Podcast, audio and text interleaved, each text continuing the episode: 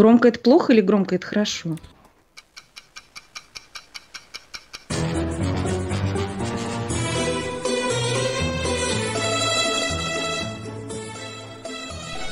Сериальный час.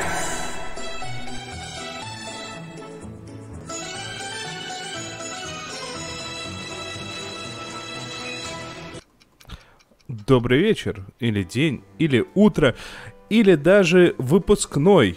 Э, хотя нет, к чему бы это? Ах да, с вами «Сериальный час». Единственное место во всей стране, где можно спокойненько прийти в костюме зайчика, и никто не скажет, что вы устроили здесь какую-то БТСМ-вечеринку. А все почему? Потому что и Надя Сташина. Всем привет, я как раз в костюме зайчика. И Оля Бойко. Всем привет, я, видимо, в костюме волка. И даже я, Денис Альшанов, к счастью для всех, а, ну, в смысле, для наших интернет-пров... интернет-провайдеров, а, делает это без возможности показывать того, как же выглядит все везде и вся. Читая какую-то пургу несу, а это все не просто так. Это все означает то, что у нас уже целых 131 выпуск, и каких-то подводок уже не осталось, приходится пользоваться новостными, а они все какие-то очень печальные и очень все... Поэтому я предлагаю двигаться к чему-нибудь, к тому, чего вы все ожидали, с чего мы начнем, может быть. Я все сказал? Но нет.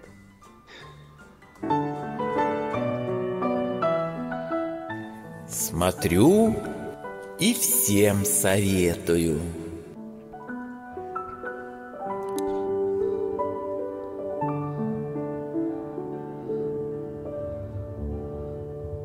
Мы решили такую новую рубрику сделать.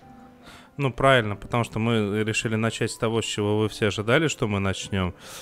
А и... мы с этого не начнем. Мы, поскольку э, обсудить э, содержательную «Игру престолов» без спойлеров невозможно, поэтому про «Игру престолов» будет во второй части программы.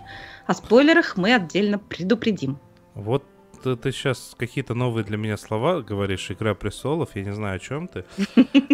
Я точно не знаю, о чем ты. Короче, я продолжаю смотреть Чернобыль, и я, если честно, прям... Ой, очень мало. Э, очень мягко попытаюсь сказать, я прям офигеваю от всего того, что я вижу.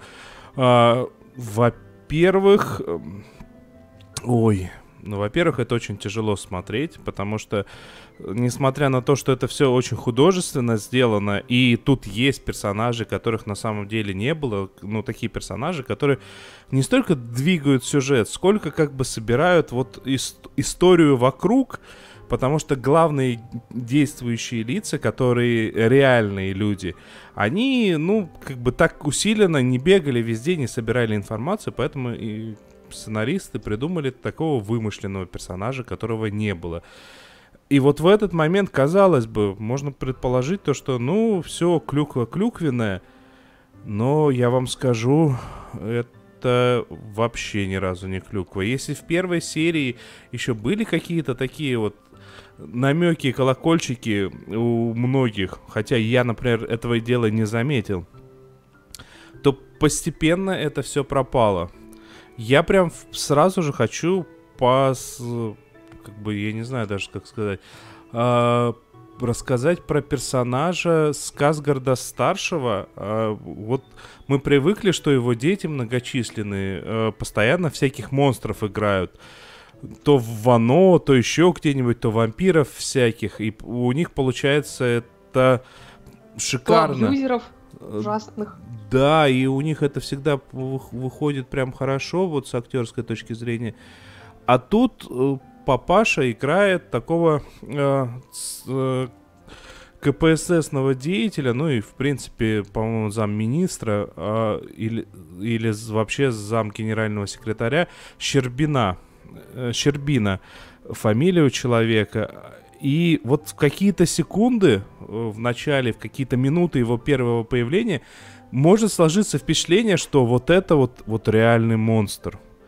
Хотя, опять же таки, я прям не, необычайное уважение вызывают создатели, сценаристы, режиссеры, потому что, э, ну, был, естественно, соблазн сделать вот этого жуткого ЦКшного человека мо- монстром, но они сделали его очень, очень честным, очень правдивым. А, Например, такой момент, ну, я еще Денис, раз... ну не надо думать, что все КПССщики были прям как Единая Россия. Нет, они действительно были в чем-то гораздо более приличные люди. Слушай, там, там нет, там, там все просто...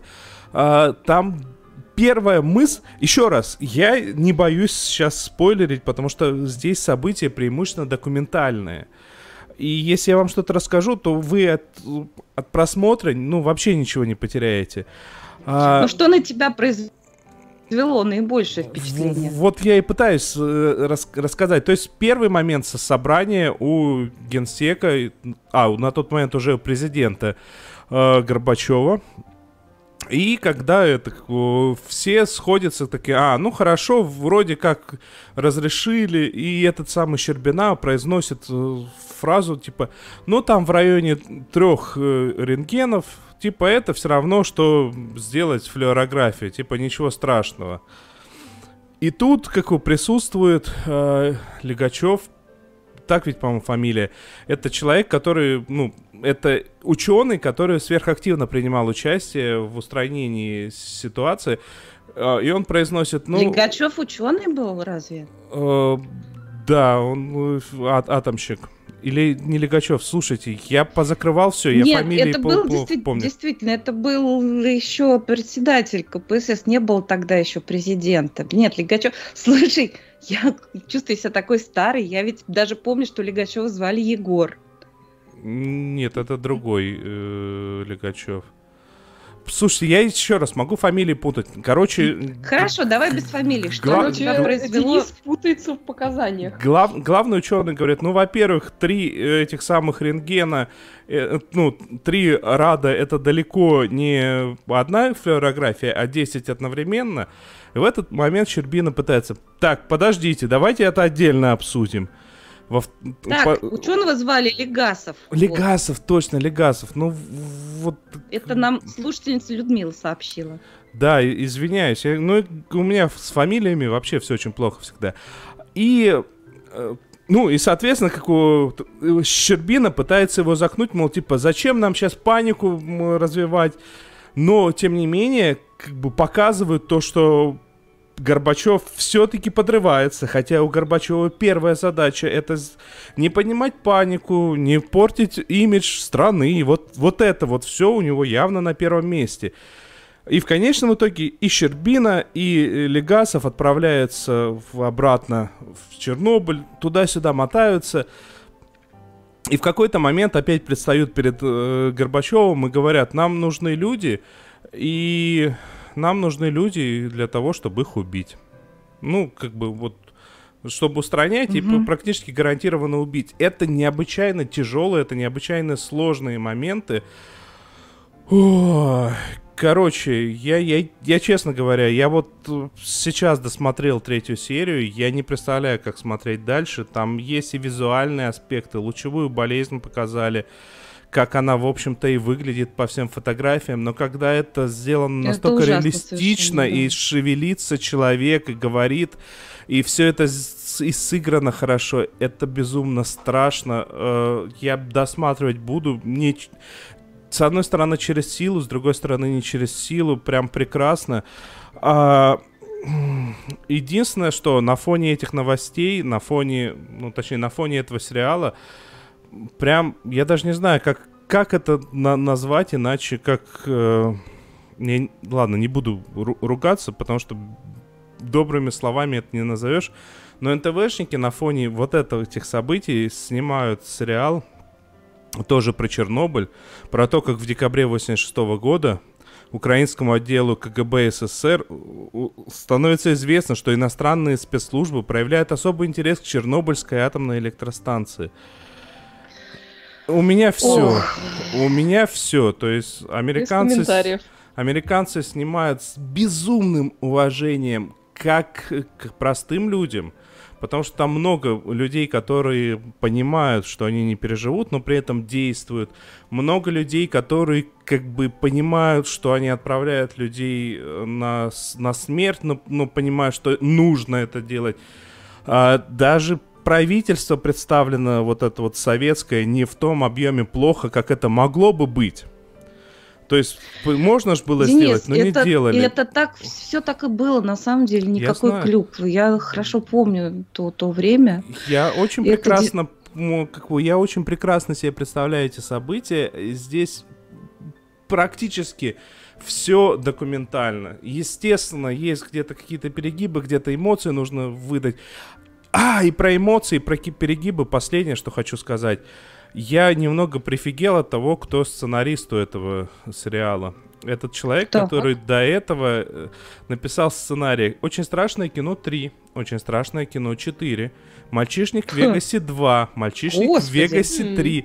У него не было ни одного как бы фильма, не сиквела, и при этом не так, чтобы эти сиквелы были, ну, прям хуже оригинальных. Удивительное И рядом. да, Мгм. пр- это прям фантастика. О, так, я высказался, все. А, да, Оль, на Короче, твой вопрос смотреть. отвечаю. А, там, Да. там действительно персонажи частично, не все, но многие пытаются изобразить из себя русских акцентами. Зачем? Вот я, я- вопрос я не мой. знаю, какой, я не знаю, ну, наверное, для большей Возможно, это помогало им входить в роль. Вполне Не, ну либо я- все с акцентами, либо все без, потому что иначе это не имеет никакого смысла. Э, Ну, тут сложно сказать, потому что я плохо помню, как тот же Сказгард в принципе говорит, но, по-моему, у него весьма такой хороший э, голос. Ну, просто они привыкли, если они играют, например, американцы, они говорят с американским акцентом. Если они играют, э, значит, кого там, англичанина, они спрашивают, а какой у меня должен был быть акцент? Потому что в одном Лондоне там несколько акцентов. Наверное, тут тоже. Они вот решили, что надо говорить с русским акцентом. Возможно, это помогало им лучше вживаться в роль. Давайте предположим вот это. Напомним, Не что мы обсуждали сериал «Чернобыль» производства HBO, который выходит прямо сейчас. Да, и предлагаю двигаться дальше. Долгожданное.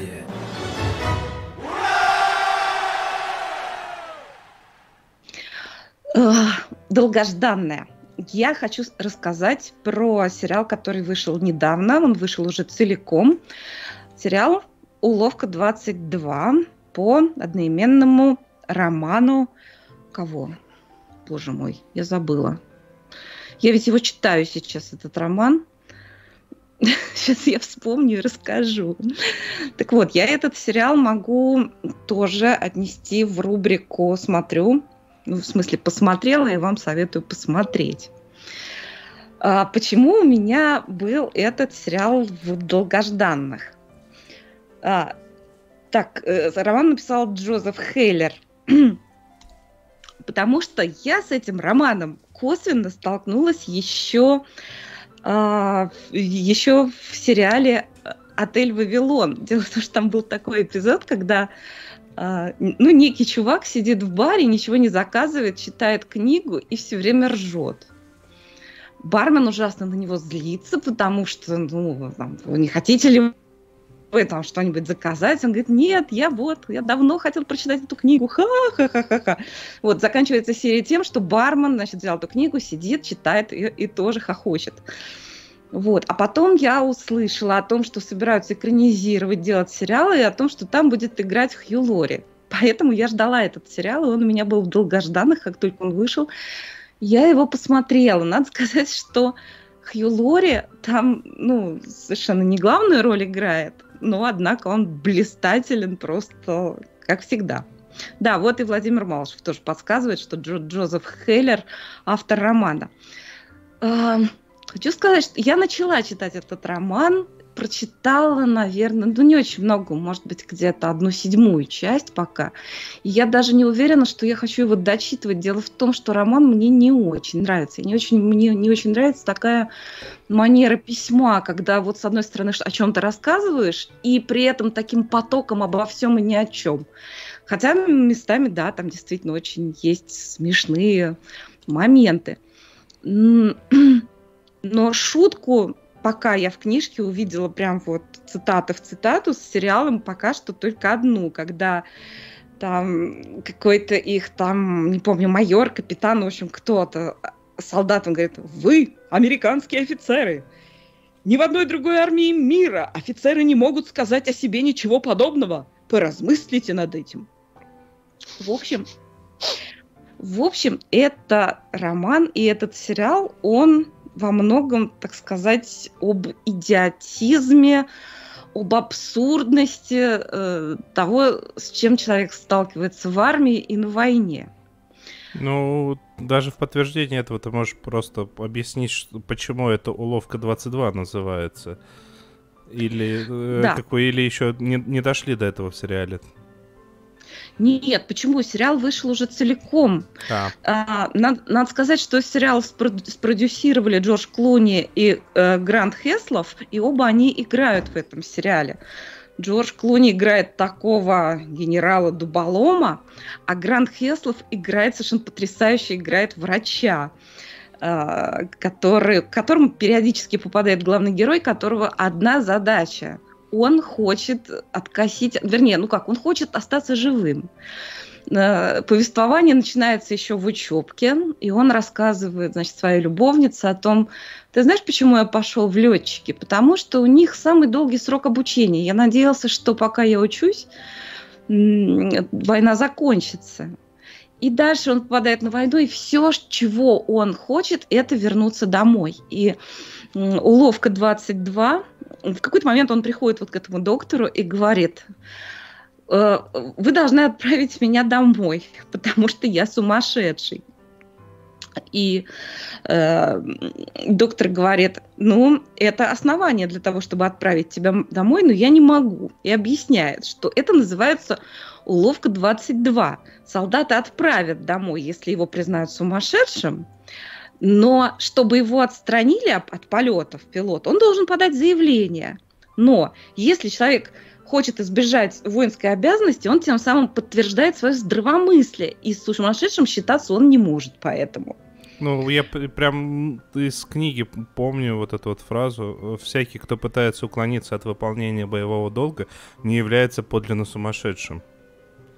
Да, потому что его поведение абсолютно разумно. Собственно, это и есть Логично. уловка, уловка 22. Да.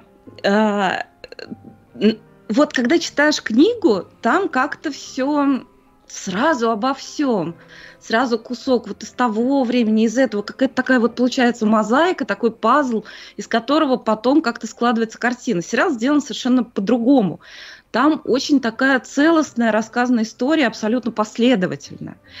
И если в книге как-то почему-то сразу кажется, что герой такой он с приветом абсолютно, то в сериале абсолютно нормальный парень. Вот, вот совсем нормальный парень. Под конец у него крыша так немножко едет, но есть чего. И все равно он при этом нормальный парень, вот так скажем. Вот. Начинается все еще, да, в учебке, когда там это очень смешно играет его Джордж Клуни, э, который дрессирует своих кадетов, э, чтобы они маршировали вот прям тютелька в тютельку. Мне это напомнило, как педагог работает э, с девочками в хореографическом училище, чтобы они все одинаково там делали арабеск. На одну высоту нужно ногу Отличное поднимать. сравнение. Да, руку. Самое прикольное, что моя дочь, которая закончила хореографическое училище, она говорит, я вспомнила об этом же самом, когда смотрела вот этот эпизод. Вот. И он, а его, он его бесит, когда на миллиметр рука вот не туда и не сюда, и он начинает орать. И говорит, ну что, в чем, в чем я не прав? Ну вот объясните мне. А там у нашего, значит, главного героя, Юссариона, у него есть друг, который любит отвечать на риторические вопросы. Он такой мальчик из хорошей семьи и любит людям помогать. И часто они по- попадают э, в какие-то там переделки, потому что он ответил кому-то из вышестоящих на риторический вопрос. Вот, местами сериал безумно смешной, очень смешной Хью Лори. Он играет такого, такого лейтенанта, сноба. Ну что вы мне тут приготовили? Что это за бурда? Это есть нельзя. Вот, а потом, значит, одна из уловок, ну, знаете, я вам не, не, не испорчу, так сказать, э, просмотры всякими спойлерами, тем более книгу многие читали. Одна из уловок, при помощи которой Юсарион хочет остаться живым, да, даже уже не откосить, а, ну, остаться живым, он знает, что их должны послать, кажется, сейчас в Болонью, нет, эм, эм, да, в Болонью, и знает, что там вообще очень жарко, их могут там сбить, подстрелить, там очень страшно летают эти самолеты, и вокруг вот эти выхлопы от зениток, это все снято. Слушайте, ну это прям как Перл-Харбор, вот, вот, вот очень э, так натуралистично и очень страшно. Вот. И он, значит, говорит, что спящему какому-то там офицеру, говорит, вы знаете, а Болония уже взята нашими, да, все а, ну хорошо, там, типа, тогда вылеты отменяются завтра. И этот самый Хью Лори, который, как же это называется, вот те, кто занимаются расквартированием там солдат и офицеров, едет в Болонию, чтобы это самое, присмотреть там для штаба здание хорошее. Он видит на, на таком большом красивом, таком старинном доме, висит фашистский вот этот флаг со свастикой. Он его снимает, так, а вы не знаете, э, кому принадлежит вот это здание, спрашивает какого-то пейзанина местного. Пейзанин на него так смотрит, как сумасшедший убегает, тогда он входит, значит, туда, а там немцы заседают. А он с этим флагом сорван. Слушайте, это, это надо быть великим актером, чтобы сыграть эту сцену так, как ее сыграл Хью Лори. Там уморительно смешная линия э, с, с, со снабженцем кухонным, значит, который там, э, который снабжает, снабжает продуктами всю часть при этом коррумпирует э, всех старших офицеров, чтобы ему разрешали делать, что он хочет, делает бизнес, и это уже превращается в какой-то просто авантюрный сериал, потому что он, э, у него какие-то там э, дела с мафией, он приезжает к арабскому шейху, чтобы что-то там у него то ли купить, то ли продать, я уже забыла, но поскольку шейх это шейх, они все там немножко, у них своя культура, они разговаривают только с людьми из очень хороших, хороших семейств, поэтому он нашего главного героя, Йосариона, выдает за значит, представителя семейства Рокфеллеров. И это тоже ужасно смешная сцена. Вот. Слушайте, я никогда не видела такого сериала, чтобы э, сочеталось э, столько страшного и столько смешного. Там действительно есть очень страшные моменты, очень драматичные моменты. Причем все идет крещендо по нарастающей. И смешное, и страшное тоже. Там бывают моменты, когда Йосарион имеет, ну, у него есть основания некие, чтобы винить себя в смерти других людей. И то это просто случайность, вот он так поленился, просто человек догнать и поправить его, то он хотел сделать как лучше, но в результате человек погиб просто при первом вылете. И все это очень-очень молодые, молодые ребята. В общем, это все страшно, это, это прекрасный сериал. Я ему прям ставлю 10 баллов и всем люто рекомендую. А, слушай, а ты мне да. ответь на несколько вопросов. Ну, я понял то, что книгу ты еще не дочитала. А, а ты не смотрела, да, э, старый фильм Майкла Николса, в котором Алан Аркин играл вот этого Нет, я, капитана? я, я только увидела, что он играл в старом фильме, но я старый фильм не смотрела. Ага. Я просто вышло так, что я эту книгу, ну, не то что безумно люблю, но достаточно сильно люблю еще, не знаю, лет с 15-16. И вот тот вот фильм мне одновременно и нравится, и не нравится. Несмотря на то, что там режиссер прекраснейший, и актеры прекраснейшие, но как-то что-то меня настораживало. Надо все-таки добраться наконец-таки до сериала. Может, прям сегодня же и начну. Посмотри, он абсолютно другой, ну просто вот воспри- восприми его как отличный сериал. Просто он настолько глубокий, настолько яркий, и это очень свежо по почерку. Вот как мы вот там изумляемся, когда что-то появляется такое вот новое, свежее, да, ну типа как «Убивая Еву», да, абсолютно вот новый почерк, да, э, а тут это и почерк абсолютно новый такой сериальный, и тема грандиозная просто. Ну да. Л- Вот, ладно, вот Мак- Максим вернусь. еще пишет, что видел на раздаче уловку 22, но не скачал, думал, что хрень. Но Надя заманивает, теперь попробую смотреть. Да ну, всегда такая была хрень. Да вы что? Я вообще, я залпом посмотрела его в полном восторге. В полном. Ну, как бы... Будем смотреть, значит. Э, Вот, вот лично для меня, даже если показалось бы хренью, я бы в любом случае бы посмотрел бы, потому что, ну, все-таки уловка 22 это, ну, основополагающая классика прошлого века, скажем так, в литературная, одна из величайших книг, в общем-то. Ладно, давайте двигаться дальше. И все Давайте. замолчали. А, а- а ты от- отбивочку там не будешь никакую Да ставить? зачем вам А это у тебя, у тебя же долгожданная вида. Ну да, у меня долгожданная вида. А про Содом с Гаморой ты должен был поставить Вот, кстати, да. Никакое это не произведение, а Содом с Гаморой. Разве их две? Вроде одна. Чего одна? Одна Гамора. Вот, вот, вот Ну давай, можно. Оля, про свою Гамору давай Свою рассказывай. Гамору, да, со вторым сезоном вернулся сериал, который мне очень понравился в прошлом году, сериал «Вида», э, кинопоиск его переводит как «Жизнь», А, ну, собственно, «Вида» действительно значит «жизнь», но там, к сожалению, теряется игра слов, потому что «Вида» — это сокращенное э, имя матери главной героини. Ее зовут Видалия, и, соответственно, Вида — это ее такое короткое имя. Вот. А телеканал Stars выпустил весь сезон сразу целиком в этот раз, все 10 серий, и этот сезон длиннее, чем первый, там в первом только 6 было. И на самом деле в данном конкретном случае я рада более длинному сезону, потому что он мне понравился не меньше первого. Напомню, про что этот сериал. Это история двух сестер, Эммы и Лин Эрнандес. А, Они американки мексиканского происхождения, которые ну, такие, они очень разные, живут очень разной жизнью. Одна из такая вся из себя акула бизнеса, работает в такой престижной конторе в Чикаго, а вторая, наоборот, такой мотылек-хипстер, очень любит а, сорить деньгами, которых у нее, в общем-то, нет, по большому счету, и периодически попадает из-за этого всякие ну, неприятные истории. Вот.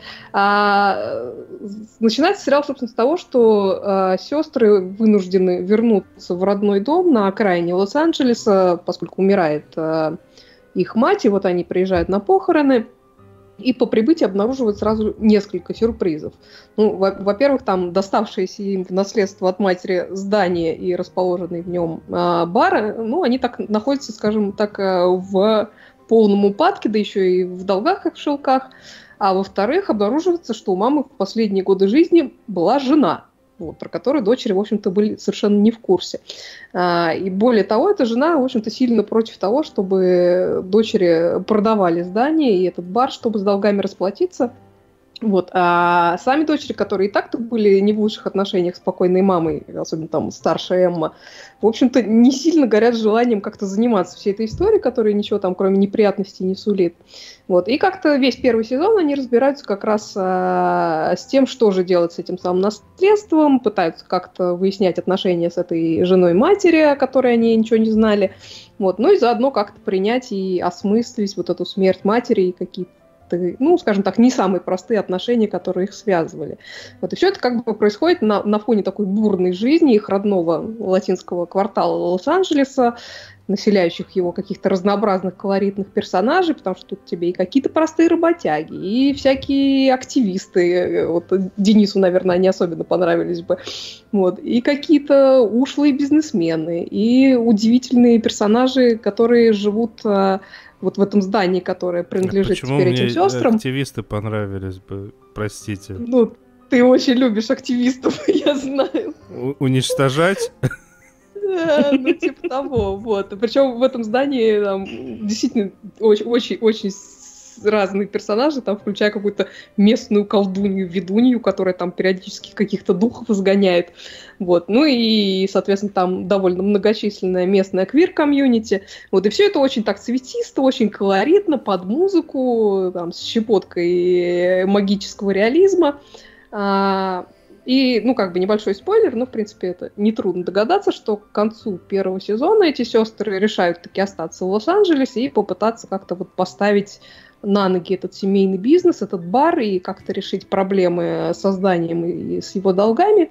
И, собственно, вот этому и посвящен второй сезон, как они обустраиваются заново в когда-то родном районе, в котором они, ну, теперь во многом чужие, и их как-то не очень торопятся принимать, тем более, что они, ну, скажем так, сильно прут против традиции, пытаются как-то осовременить вот это доставшееся им э, пространство, начать как-то, ну, хоть как-то зарабатывать деньги, вот, и очень многие это принимают в штыки, особенно как раз вот эта жена их матери, потому что их там все время обвиняют, что они зазнались э, и хотят нажиться на трудовом народе, э, в общем, не, не просто, не просто у них там идет дело, вот, и с личной жизнью у них там тоже довольно Э, ну, скажем так, там все довольно сложно у обеих, и этому тоже часть э, повествования посвящена. Вот. И продолжается, хотя, ну, наверное, в меньшей степени, чем в первом сезоне, вот эта тема влияния их матери на то, как вообще сложились их жизни, на их отношения а, с окружающими. Вот. Все очень, очень хорошо сделано, очень э, очень э, от... мне понравился саундтрек во втором сезоне, мне кажется, он еще прекраснее стал. Они там а, завели в своем баре сцену и начали приглашать разных артистов. Вот, и я знаю, что они там для продакшена пригласили много разных креативщиков, чтобы создать какой-то свой вот этот латиносовский саунд, при этом не, ну, не знаете, не такой стереотипно традиционный, а такой очень современный и, ну, в общем, достаточно крутой. А, на, на всякий случай предупреждаю, что в этом сериале очень много откровенных сцен, причем, скажем так, в разнообразных конфигурациях. Вот. А второй сезон и вовсе начинается с оргии, причем такой э, нарочито скучный, это довольно э, смешно. Простите вот. меня, оргия пожалуйста. Это Нарочито скучная оргия это как? Это как, ну, она, как э, так... запись с видеокамер наблюдения в престарелом доме? Ну, не совсем, но она, скажем так, она отражает внутреннее состояние героини, которая в этой оргии пытается как-то принимать участие.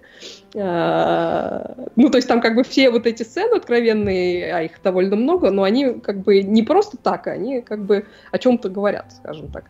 Вот. А, так, э, что мне вообще еще нравится в этом сериале, наверное, больше всего мне это нравится, это то, как э, показаны отношения между этими сестрами. Они такие, ну, непростые, у обеих характер, в общем-то, не сахар, и очень разные подходы к жизни, но при этом это такие очень настоящие, очень живые и очень а, жизненные а, отношения. И, и, Ирина Рамялис меня спрашивает, принципиально ли я выбираю сериал с оргиями. Нет, это, была, это был сюрприз, э, если честно. Но не ну, могу сказать, что я жалуюсь. Ну, я не жалуюсь. Да, но оргии меня действительно преследуют в сериалах. Э, наверное, это о чем-то говорит. Вселенная хочет сообщить тебе что-то. Что тебе пора посмотреть «Игру престолов».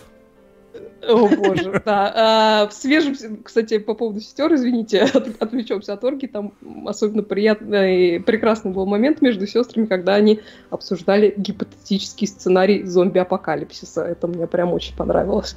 Вот. И отдельный бонус в этом сериале, ну, такой он лично на меня, наверное, это такая феерическая смесь английского с испанским, на котором разговаривают все персонажи. Они там и фразы в перемешку сыпят, и в предложение на английском вставляют испанские слова, и наоборот. И это очень так цветисто звучит. Мне прям ужасно нравится. Я не знаю, как это перевели переводчики, но э, в оригинале это очень здорово звучит. В общем, смотрите сериал э, вида, э, жизни он называется по-русски. Он как бы на любителя, но, в общем-то, хороший. Да, вот э, Александр Кусанович пишет, не обижайте Олю. Действительно, не обижайте Олю. Не обижайте вот. Олю. Не обижай, Александр.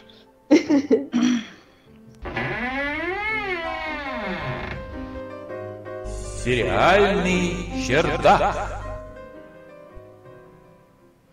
Я когда добавил вот, вот это вот название а, в наш документ э, с подготовкой к, к, к, к, к как это называется, к подкасту, вот, э, Надя меня замучила вопросами.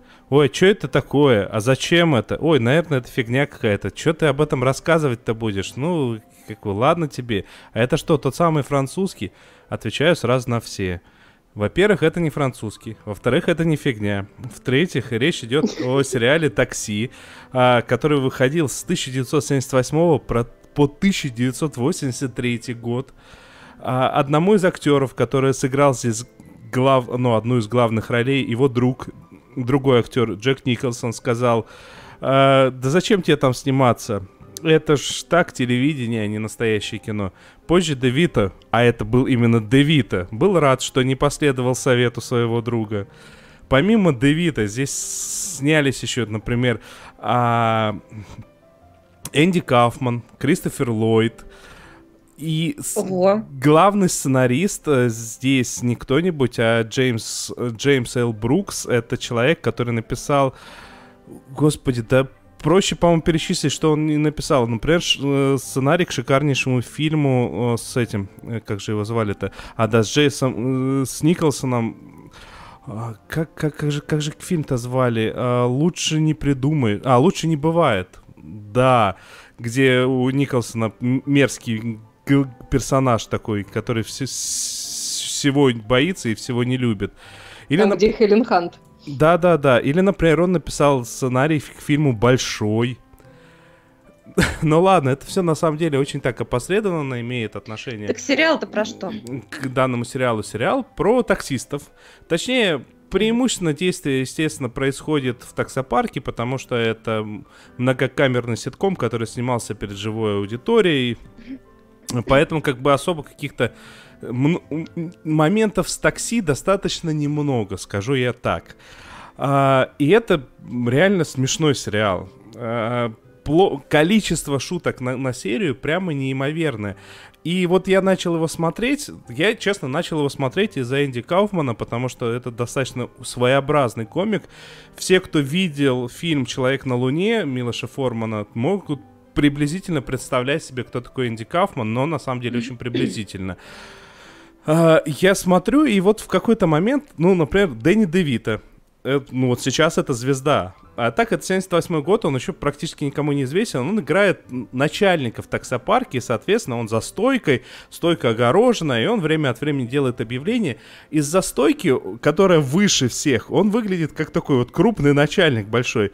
И момент, когда Дэнни Девита впервые выходит к ребятам, это неимоверно смешно. Это было неимоверно смешно тогда, ну, точнее, это было не очень смешно тогда, потому что выходит и дают воз... он выходит и зрителям дает возможность посмеяться, потому что, ну, рост Дэнни Девита и на фоне всех этих таксистов. Но это неимоверно смешно сейчас, потому что т- ты это как шутку уже воспринять не можешь, потому что ты хорошо знаешь, кто такой Дэнни Девита. Вот это вот меня прям взорвало мозг в какой-то момент, но я продолжил смотреть дальше. А, ой, как бы, как бы вас попытаться заинтересовать этим? А, честно, я начал из-за Энди Кауфмана. Он играет здесь э, такого персонажа Ла- по фамилии Латка. А, и как его, это человек такой иностранец, и он ходит с таким блокнотиком, куда он записывает э, новые слова для себя, ну, он пытается английский учить. И, например, как его, одна из первых сцен, где приходит новая таксистка, сидит, ждет, когда ее вызовут, подходит этот Латка, а он механик, он в, в испачканном костюме, э, подходит, садится рядом с ней, достает свой блокнотик, читает от слова, оттуда слово «кровать», а- она говорит, нет, кровать. Он такой, нет, кровать. Ух, и уходит. В пересказе абсолютно глупо и не смешно, но когда ты смотришь Ну на да, это этих актеров, когда ты смотришь на этих актеров, это бесподобно смешно.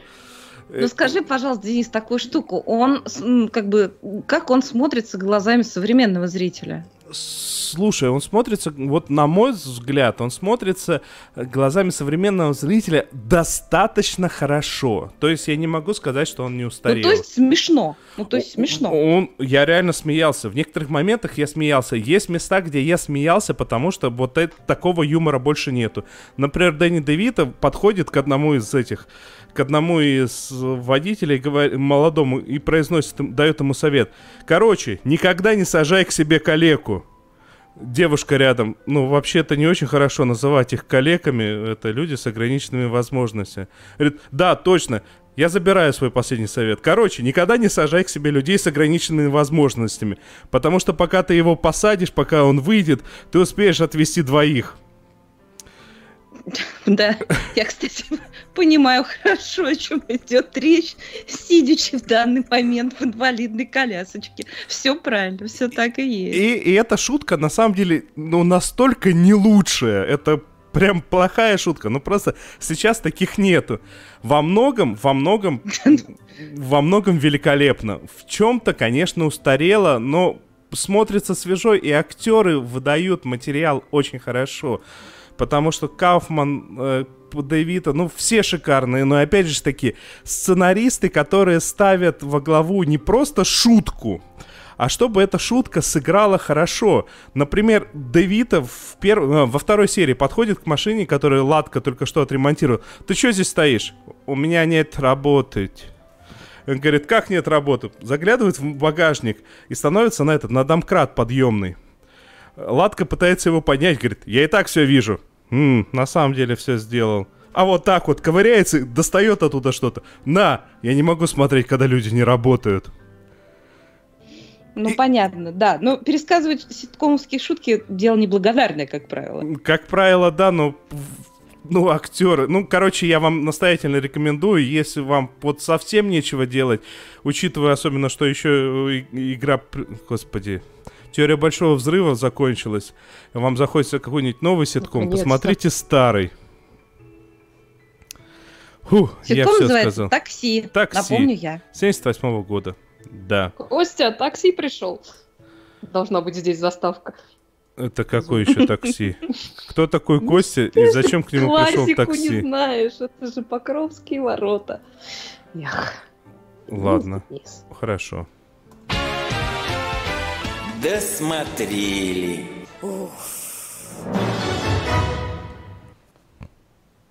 Да, досмотрели. Э, Я досмотрела э, второй сезон Киллинев. Ну, прежде чем я про него расскажу, зачитаю Убивая комментарий. Да, а, зачитаю комментарий, который нам написала э, Аня Мендлин.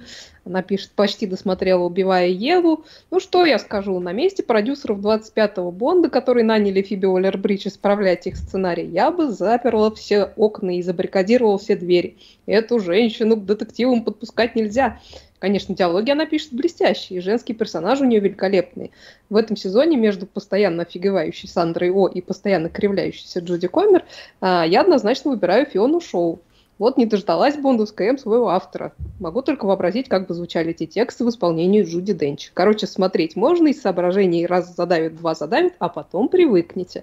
А, ну, мне хочется сразу, э, до того, как я буду говорить про этот сезон, э, э, ответить. Во-первых, а, Второй сезон писала не Фиби Уоллер-Бридж, а писала ее, его Эмералд Финел все-таки, поэтому претензия к Фиби, мне кажется, немножко неоправданна. Вот. Ну и про Са- Сандро и, и Джоди Комер я тоже не совсем согласна, но об этом, об этом попозже. Вот, Расскажи вот, мне, а, пожалуйста, они как бы все вот, э, вот удивили они чем-нибудь во втором сезоне? Потому что первая серия для меня лично была такая скучная, что я даже пока дальше не смотрела ничего. А, чем-то удивили, чем-то не удивили. А, давай, давай, давай так, давай по порядку. Я, я только хочу это немножко похвастаться, потому что в Америке-то второй, финал второго сезона э, «Убивая Еву» только завтра вечером покажут, а вот в Испании он уже официально вышел, поэтому я вот впереди планеты всей практически. Хорошо, ты сейчас будешь рассказывать все по порядку, и у нас «Игра престолов» тогда превратится Да, в нет, я-. Я, я быстренько, я быстренько, вот. Но я хочу сказать просто, что у меня несколько противоречивые впечатления от этого сезона, хотя говорю, что сезон мне в целом понравился. Вот, а, если кто-то там пропустил наши предыдущие 150 обсуждений этого сериала, то я напомню, что это сериал про такие непростые взаимоотношения рядовой сотрудницы британской разведки Евы Паластри и серийный убийца Виланел, который работает по найму на некую могущественную международную организацию. Вот, а, Убийцы, как бы, а убивицы. Это разные вещи. Вот. А, начинается там все с очередного убийства, совершенного Виланел, к расследованию которого привлекают Еву, и вот такая погоня постепенно превращается в, ну, скажем, такие взаимные кошки-мышки, при этом обе женщины, они там становятся все более и более одержимы друг другом, причем во всех смыслах этого слова, вот особенно после некоторых личных встреч, и в финале первого сезона все это выливается в мощнейший такой тет-а-тет, в котором, извините за спойлер, одна из них чуть другую не убивает. Вот. Так вот, во втором сезоне динамика между ними совершенно другая, при том, что одержимость, она как бы никуда не девается, но при этом в силу обстоятельств Ева и Виланел оказываются вынуждены сотрудничать, чтобы поймать там еще, э, еще одного убийцу-психопата. То есть они пошли в этом сезоне несколько на территорию Ганнибала Лектора в этом в этом плане, при этом сохранив, конечно, и элемент риска и опасности такого сотрудничества, но как-то сбалансировали это и комическими тонами, которые, в общем-то, э, так украшают этот сериал. Но вообще я должна сказать, что тут я с Аней Мендлин согласна, э, потому что именно детективная линия в этом сезоне была, ну, прям скажем, слабовата, и вытянули ее, по большому счету, только вот за счет этих основных персонажей. А, другое дело, что они, в принципе, не претендуют на какую-то особую глубину именно с точки зрения сюжета, там его цель, в общем-то, в основном именно развлекательная, но как-то тут весь детективный сюжет а, был таким, ну, скажем, хичкоковским МакГаффином, типа фон создавал, да и только. Вот. А вот что касается глубины именно с точки зрения персонажей, то тут а, не все так просто, тут есть какие-то серьезные подвижки, особенно в том, что касается вот этой самой э, Евы Паластри, которая играет э, Сандра О. Потому что если с Виланел, которая там, ну, она, несомненно, очень яркий персонаж во многом именно благодаря, благодаря тому, как здорово ее Джоди Комер играет, но с ней, в общем-то, все понятно. Ну, вот она такая психопатка, причем она сама это говорит, и большая часть того, что она делает, это как бы попытка почувствовать что-то кроме скуки. В этом сезоне, кстати, есть отличная совершенно сцена, где она притворяется другим человеком и говорит как раз об этом, вот это, об этой своей бесконечной скуке. А, пожалуй, это один из немногих а, моментов во всем сериале, где она ну, похоже, говорит правду. Вот. И, собственно, вот эта ее одержимость Евой, она как раз э, с этим и связана, потому что, как э, Виланел говорит, э, Ева ее заставляет чувствовать эмоции, поэтому она вот любой ценой пытается ее заполучить и как-то расположить к себе. А вот что касается самой Евы, то для нее этот сезон это такое постепенное погружение все дальше и дальше в темноту, в тьму. А она там, в принципе, уже в первом сезоне это началось, а, но это было не столь явно. А во втором сезоне есть момент, когда Виланел вообще говорит, что они с Евой одинаковы. И она-то Еву, в общем-то, довольно откровенно провоцирует, чтобы ей это доказать. Вот. Насколько это так, это как бы большой вопрос, а, и он как бы остается этим вопросом в конце сезона. Но то, что Ева, она такая, в общем-то, очень непроста, и, и, и вот эта темная сторона ее очень и очень сильно привлекает, э, и в том числе опять же, отсюда ее одержимость э, Виланеллы, это как бы совершенно точно. Вот. А что касается концовки второго сезона, то она до определенной степени зеркалит э, финал первого.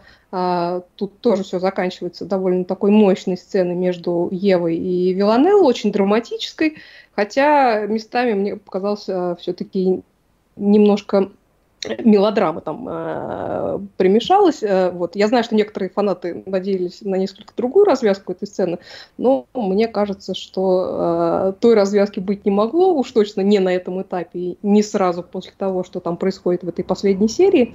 Вот. И вообще, чем больше я про эту концовку думаю, тем больше понимаю, что по-другому, наверное, в этот конкретный момент и, и не могло там быть.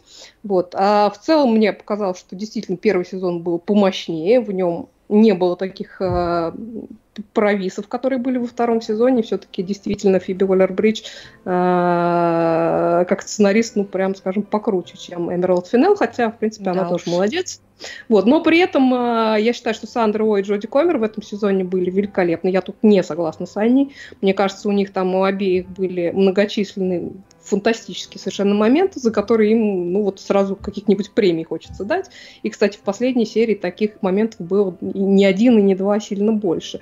Вот, и да, действительно, отдельное мое восхищение Фиони Шоу, которая играет а, начальницу Евы, она в этом сезоне стала еще прекраснее. Это, пожалуй, наверное, мой самый любимый персонаж в этом сериале. И я надеюсь, что они, э, как это, разовьют эту тему в своем следующем письме, то бишь в следующем сезоне. Да, в общем, учитывая, что все закончилось таким нехилым клиффхенгером, я очень рада, что мы уже знаем, что третий сезон будет. Ну, жалко только, что его долго ждать, но в целом, в общем-то, я продолжаю любить этот сериал. Так что смотрите, радуйтесь. Хорошо. Владимир Малышев нам пишет, Барри второй сезон тоже закончился. Не удивил в хорошем смысле слова. Все еще хороший. Я Да, думаю, ну- что мы про Барри поговорим в следующий раз, потому Да, что... мы Может, даже я посмотрю. сегодня. Да, вот, вот, отлично, ты посмотришь, э, и мы тогда обсудим, потому что сегодня все, давайте уже про свою «Игру престолов» начинайте. Соев, голубчик, я уважаю вашу супругу, глубоко ценю ее вкус, но согласитесь, разве это финал? Это очень удачный финал. Вот это финал? Переквалифицироваться! Это финал? Это очень яркий финал. Но это же переделка старого. Шекспир тоже переделал старинные сюжеты. Ах, Шекспир? Да. Хотите по гамбургскому счету? Извольте, давайте по гамбургскому. Пожалуйста, пожалуйста. Вот.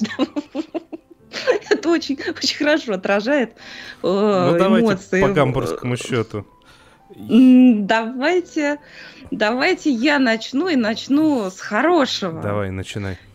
Несмотря на то, что как-то все я перева- переварила и поняла, что я из тех, кому очень не понравился финал, все-таки я хочу начать с хорошего и сказать огромное спасибо тем нашим слушателям, которые заставили меня посмотреть «Игру престолов».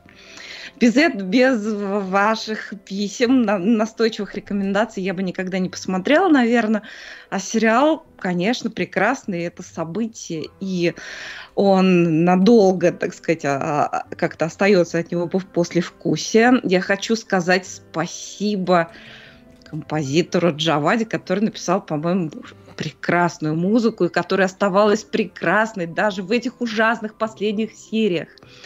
И я хочу сказать спасибо моему ребенку за то, что она, посмотрев три последние серии, подсела на «Игру престолов» и стала смотреть с самого начала, тем самым дав мне хороший повод самой пересмотреть первый сезон и еще ярче ощутить, насколько же начало этого сериала лучше, объемнее, круче, сложнее, интереснее, сложно сочиненнее, чем вот это вот довольно плоская концовка, ко- в которой авторы превратили просто сюжет в блокбастер.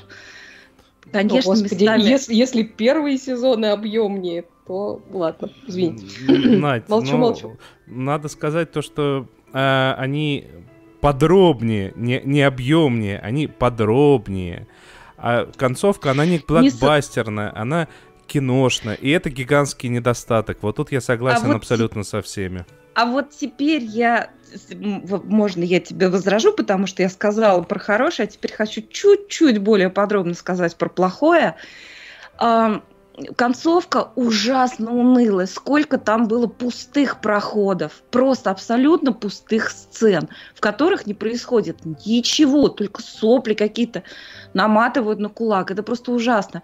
Вот в первых сериях нет ни одной такой сцены. То есть там каждый диалог, он несет в себе так, какое-то огромное прям количество информации. Но это, видимо, да, чтобы вот мы все погрузились в этот мир. Там нет ни одной сцены, где была бы просто там какая-то мелодрама или какой-то проходной диалог. Вот. И это отчетливо становится видно, если сразу после финала начать смотреть э, вот это. Такое ощущение, что им абсолютно нечего было сказать вот этим авторам сценария. Ну, просто такое ощущение, что они абсолютно устали от этого сюжета и уже хотят что-то такое заняться чем-то другим. Вот. Может быть, снять какое-то кино про какое-то там, про войну, не знаю. Война снята очень хорошо, ничего не могу сказать. Снято отлично, очень, очень зрелищно, свежо, страшно, кошмарно. Вот. Но все остальное, нет, я никогда не соглашусь, что финал э, э, достойный. Ну, а, а что конкретно вот... Что конкретно не так вот в финале? Ну, это уже все сказано, как бы, тут уже все, все уже пожаловались. Я не считаю, что а, Дайнерис шла именно к этому. Это Дайнерис имеет шла свою именно к этому. Она всегда была хорошо, вот- коммунисткой. Э, она выступала, да, она была коммунисткой в том смысле, что она выступала за интересы простых людей, но то, что она замочила... Да, кстати, мы, мы не предупредили о спойлерах, но я думаю, что это и так понятно. Спойлерами пестрит все интернет-пространство. То, что она замочила в последний раз именно простых жителей, я еще могу понять ее логику, когда она говорит, э, убейте этих, потому что они служили Серсея, и они э, сами это выбрали. Но убивать целый город простых жителей это абсолютно не в логике ее э, развития ее персонажа. Слушай, я тебе могу возразить одной простой вещью, которая, а, ко- вот, которая объяснила бы многое. Э, не хватило ровно одной серии.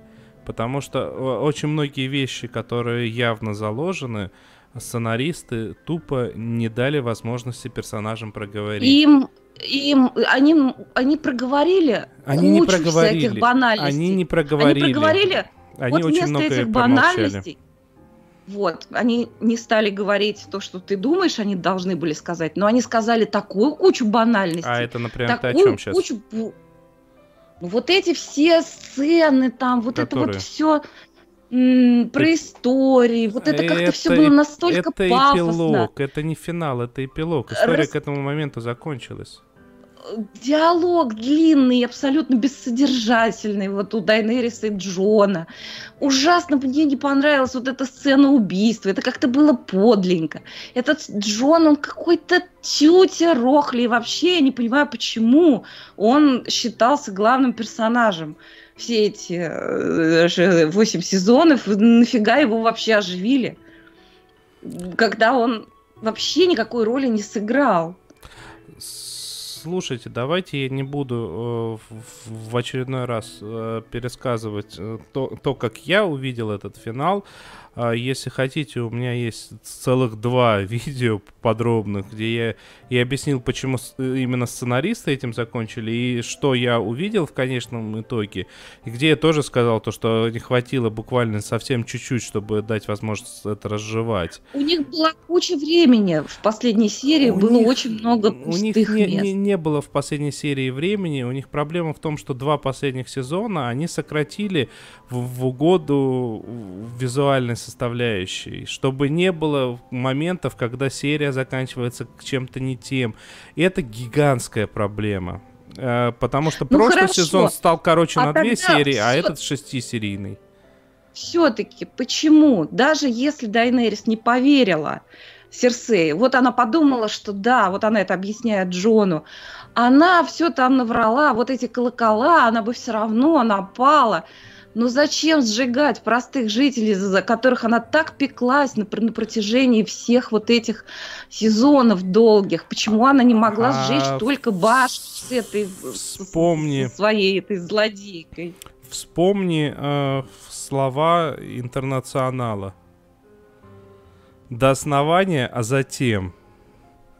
Ну тогда вообще все надо было и своих тоже покрушить, раз уж у нее чего дотракиться тогда у нее там Во- шумят так просто Во-первых, дела. в- Давайте вы растить непоротое поколение так, что просто вообще всех к хренам плюс- собачьим сожжем Плюс и все. ты заметила один маленький такой момент с зелеными огнями, которые это, это дикий огонь, который тоже уничтожал город так-то. Но начала она именно шарашить своим драконом по кварталам, а не, не по той башне, где сидела Серсея. Ну, начала она, да, Она начала именно с простых жителей. И чего ты мне тут про интернационал говоришь, я не понимаю. типичный Че Гевара. Интернационал не пели, потому что в «Игре престолов» Дайнерис говорила совершенно другие речи там перед народами, и как Ленин на броневике тоже пеклась о простых людях но и она об освобождении их из рабства. Она, она столько при этом людей уничтожила вот просто так. Нет, это каждый раз этого. было не просто так. А во- вот именно этих людей она уни- уничтожила просто так. Просто потому что сценаристам нечем было нас удивить, и они решили удивить нас вот так вот, просто вывернув персонажа Нет, вот, вот, вот, наизнанку. я с тобой на тысячу Вот процентов не согласен. Потому что как Хорошо. бы этот персонаж, он шел э, ро- ровно к этому. Ну, ну, ну, короче, у нас есть еще э, небольшая заготовка, э, где мы поговорили с одним из наших патронов, который э, прям даже громче Нади кричал то, что все плохо, плохо, плохо. Послушаем давайте. Здравствуйте, сериальный час. Я Миша Оленин. Я ваш патрон, один из немногих людей, которые вас слушают и почти не смотрят сериал. Но тут случилось такое, что даже мне пришлось вступиться. Очень долго избегал «Игры престолов», но не смог этого сделать и решил начать свое знакомство не с сериала, как делают многие, а с книг. Поэтому я сначала познакомился с книгами, а после этого стал смотреть сериал. И для меня все сезоны, которые после окончания книг, это как бы такое окошечко в мир того, что задумал Джордж Мартин и не рассказал пока что в своих книгах. И поэтому восьмой сезон мне интересен с точки зрения сюжета, и я не видел ни одной серии пока что. Ты не видел еще ни одной серии? Нет, я не видел. Смотрим сейчас с супругой середину четвертого сезона, поэтому когда-то мы до них дойдем. Но для меня достаточно того, что я могу прочесть вокруг и оценить с точки зрения компоновки сюжета. Ну, давай тогда э, выскажи свои как бы главные претензии. Начни с козырей, я попытаюсь что-нибудь ответить. А, Мои главные претензии, собственно, они тянутся еще с предыдущего сезона. Это появление каста бессмертных. Это персонажи, которые ничем не примечательны, в кавычках, э, но при этом они не имеют права умереть. То есть мой любимый мем на эту тему, это когда отправляется группа людей за стену, и перечисление идет всех, кто в эту группу входит, и кто же из них умрет. А умирает безымянный проводник. Собственно, это показывает э, безысходность э, сценарной работы. Ну, надо сказать, что это появилось чуть раньше, наверное, еще в пятом сезоне, может, в шестом сезоне. А, Где-то Но вот это настолько явно тот здесь момент. появилось. А, ну, и, и да, и нет, потому что э, в пятом, в шестом сезоне, я не помню точно в какой момент, но примерно то же самое произошло с Арией.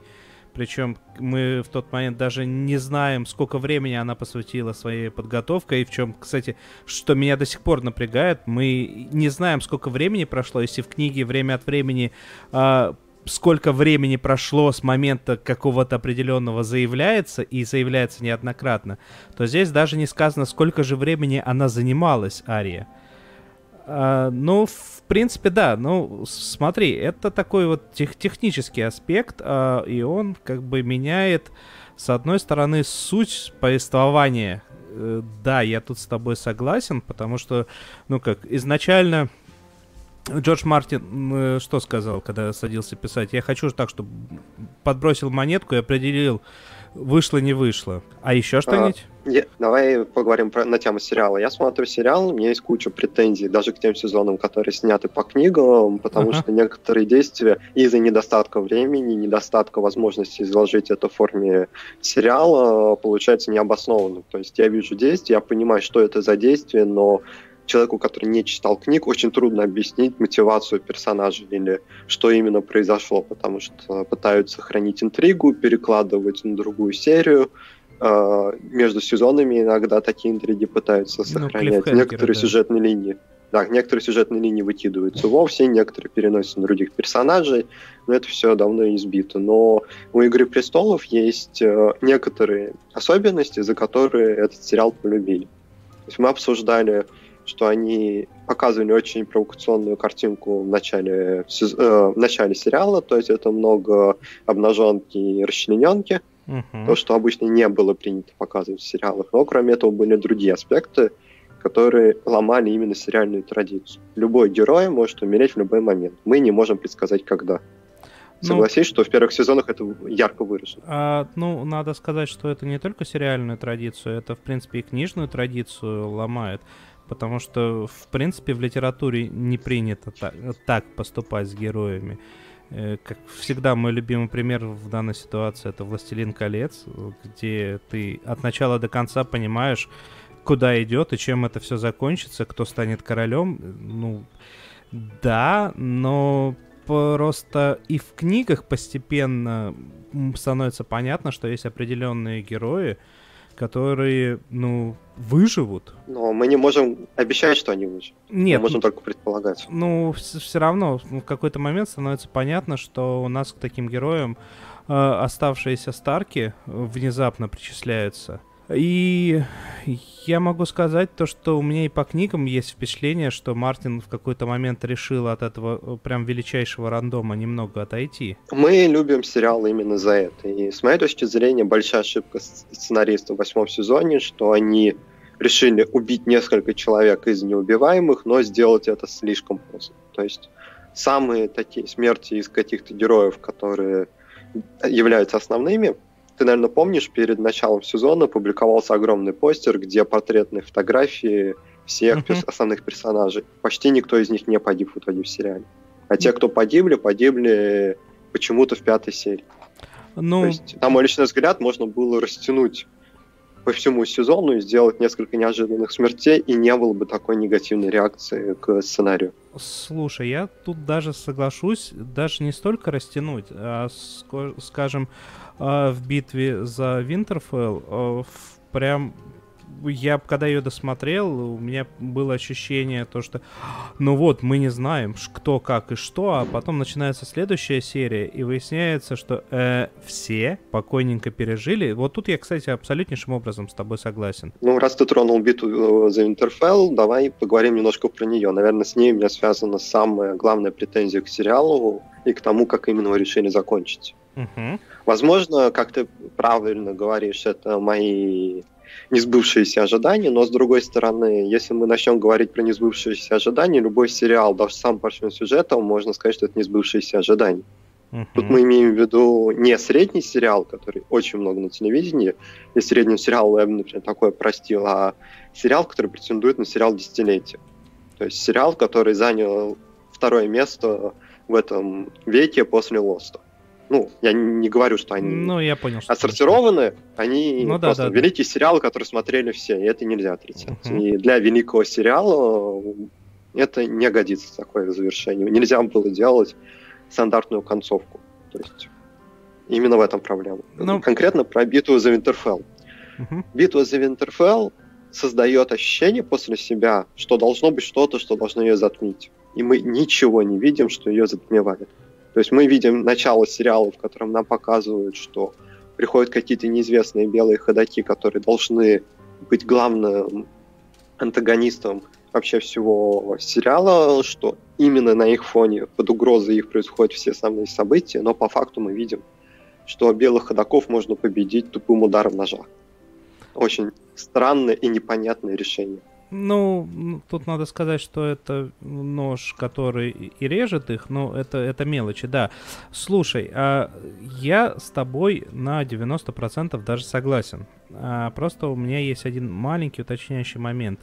А, не просто так, э, с повествовательной точки зрения, эта битва разместилась именно в середине сезона, и потом происходит резня, которая на самом деле намного хуже, и как бы э, нам создатели показывают то, что есть вещи, которые хуже, нежели нежить, есть вещи, которые хуже, чем какие-то такие вот мифические существа, и это тупо и банально другие люди. Ну, я бы с тобой даже согласился, если бы эта резня не была бы ради резни. Создателям сериала нужно было что-то, что будет выглядеть типично и соответствовать какой-то задумке Мартина на относительно будущего героев. Я понимаю идею Мартина сделать королеву бессмертного, безумной, но, к сожалению, это так не работает. А, ну, Нельзя привести человека к безумию после смерти нескольких близких людей, когда до этого в сериале несколько раз показывали потерю этого самого персонажа близких людей, и этот персонаж реагировал более чем адекватно. Ну, Слушай, вот тут вот мы как раз-таки, наверное, подходим к проблеме скомканности. А, потому что можно было это все показать чуть дольше. Но реально есть разница между книгами и тем, во что сериал начал постепенно превращаться и к концу превратился. А, потому что, ну, вот, вот сейчас вот не в обиду Мартину, не в обиду любителям Мартина, я читал эту книгу несколько раз, я сейчас перечитываю, но Мартин графоман. Э, не в плохом смысле этого слова, а в том смысле, что он разжевывает все старательно. Это очень хорошо усиливает впечатление от всего мира. Есть впечатление целостности всего и вся. А, но он максимально подробно, дотошно описывает одежду, описывает политические аспекты. И это все прекрасно, и это все работает, но для того, чтобы так писать, нужно быть человеком именно этого склада ума. И сериал превратился в какой-то момент э, в более такой блокбастерный блокбастер, и там уже работают другие правила. Э, потому что чем мне на самом деле восьмой сезон понравился, хотя я со многим согласен, то что там не все идеально. Это очень мягко я сейчас сказал, что не все идеально. А тем, что ты в конце каждой серии сидишь и думаешь, о как, а что же будет дальше? И вот при подходе Мартина к написанию, к сожалению, так не получилось бы. Ну, я с этим не могу не спорить.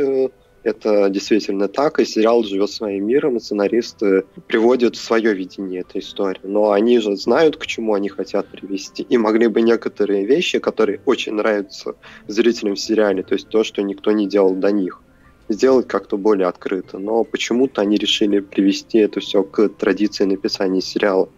Ну, Мне не устраивает это. Я хотел бы, чтобы этот сериал был великим и был великим до конца. Пусть будет неудачная концовка, пусть будет очень странные решения с точки зрения каких-то поступков персонажей, но я хочу видеть э, в этом сериале полное и окончательное завершенную историю, а не открытый финал, в котором никто не умер, все разъехались, и потенциально мы можем продолжить историю с этого места. Тут есть один маленький аспект. Э, На самом деле финал э, — это момент э, смерти Дайнерис и момент, когда Джон сделал то, чего должен, что должен был сделать его отец, ну точнее его приемный отец Нед Старк, и чего он не сделал. А, отбросить свою вот гордыню, отбросить свое благородство и сделать то, что благородный человек делать не должен. А, а дальше это уже эпилог, но это как во «Властелине колец», которую я опять упоминаю. Было 500 финалов, это все на самом деле уже не финалы, это там рассказывают, что, что как к чему, и это уже не столь важно. Слушай, давай завершим этот диалог одной простой, одним таким вот забавным вопросом. Забьемся. Как ты думаешь, Мартин допишет? Я думаю, что как минимум одну книгу он выпустит, но история не будет закончена. Если тебе нечего добавить, то спасибо э, за разговор. Да, всем спасибо. Спасибо большое Михаилу. Мне очень понравилось, было очень интересно. И я очень во многом согласна с Михаилом. Вот. И совершенно не согласна с Денисом, но мы никогда друг с другом не согласимся. Я думаю, что поклонники Игры престолов будут спорить до хрипоты еще очень долго. Ну, тут понимаешь, в чем проблема? А, спорить-то особо никто не будет, потому что а, это какие-то два не пересекающиеся лагеря, потому что вот среди всех моих друзей а, всем понравился финал. То есть были вопросы, что многое не разжевали, но всем понравился финал. При этом я вижу миллион людей, которым как бы не понравилось, и людей, которым не понравилось больше, и причин, по которым не понравилось, а, больше, нежели те две причины, которые вы с Михаилом озвучили, потому что причин, почему не понравилось, неимоверное количество. И тем не менее, как бы вот ты начала пересматривать, ну точнее твоя дочка начала пересматривать, ты тоже посматриваешь. И я хоть, хочу, как сейчас перечитаю, пересмотреть, потому что как бы оно все не закончилось, это на самом деле финал ну, такой ва- важной главы в мире э, искусства современного, поп-культуры, телевидения, сериала делания, кино и всего-всего. И это останется, ну, мне кажется, в памяти надолго, и давайте через год, через другой посмотрим, как будут этот финал вспоминать. Как финал Декстера и Лоста, или как финал, я не знаю, того же «Во все тяжкие». Владимир Малышев пишет, как говорил Киплинг, Надя есть Надя, Денис есть Денис, и вместе они не сойдут, это правда. Ой, Да, э, как так у- бы я, я бы хотела поставить... Можно я быстро, быстренько скажу? Тут у нас в чате прозвучало слово спин Один спин который был в производстве, отменили продакшн еще год тому назад. И по поводу прочих спин очень большой вопрос. Это еще был, были вопросы до финала. А, то есть это не из-за того, что там рейтинги упали, оценки, уп- точнее рейтинги-то не упали, оценки упали. Это не из-за этого абсолютно. Даже с упавшими оценками спин бы стрельнули бы. Э, Просто пока какие-то организационные моменты утрясаются. Ну, посмотрим, что будет. Спинов про Арию мне было бы очень интересно посмотреть. Но ну, я хочу говорили, что спин обратиться... и приквелы будут. Так, э, так что я тебя сразу разочарую. Э, Я знаю, да, что будут приквелы. Я хочу сказать, что я своей дочке сказала, ты смотри, забудь все, что ты видела в восьмом сезоне. Посмотри, как это все развивалось, и придумай свою концовку. Я, наверное, в душе у себя тоже так сделаю. Но точно знаю, что это будет вот под такую же самую музыку. Музыка, которая была в последнем сезоне, она прямо круче намного, чем то, что мы видели на экране, как мне кажется. И когда выйдет книга, когда и если выйдет книга, я, конечно, ее прочитаю. Вот. Слушайте. Да. Так. Это, это был намек. Кстати, да, Пора заканчивать. Если что, мы мнение всех наших слушателей собирали у себя в Фейсбуке. А, Сходите туда, по- почитайте, может, что оставите. Мы Я хотели думаю, это что мы озвучить, сделаем но не успели. Отдельную публикацию, мы отдельную публикацию сделаем на нашем сайте. Да. С вами были «Сериальный час», Надя, Оля, Денис э, и все-все-все-все-все, и главное, вы все, кто нас слушает. Пока-пока. Пока-пока.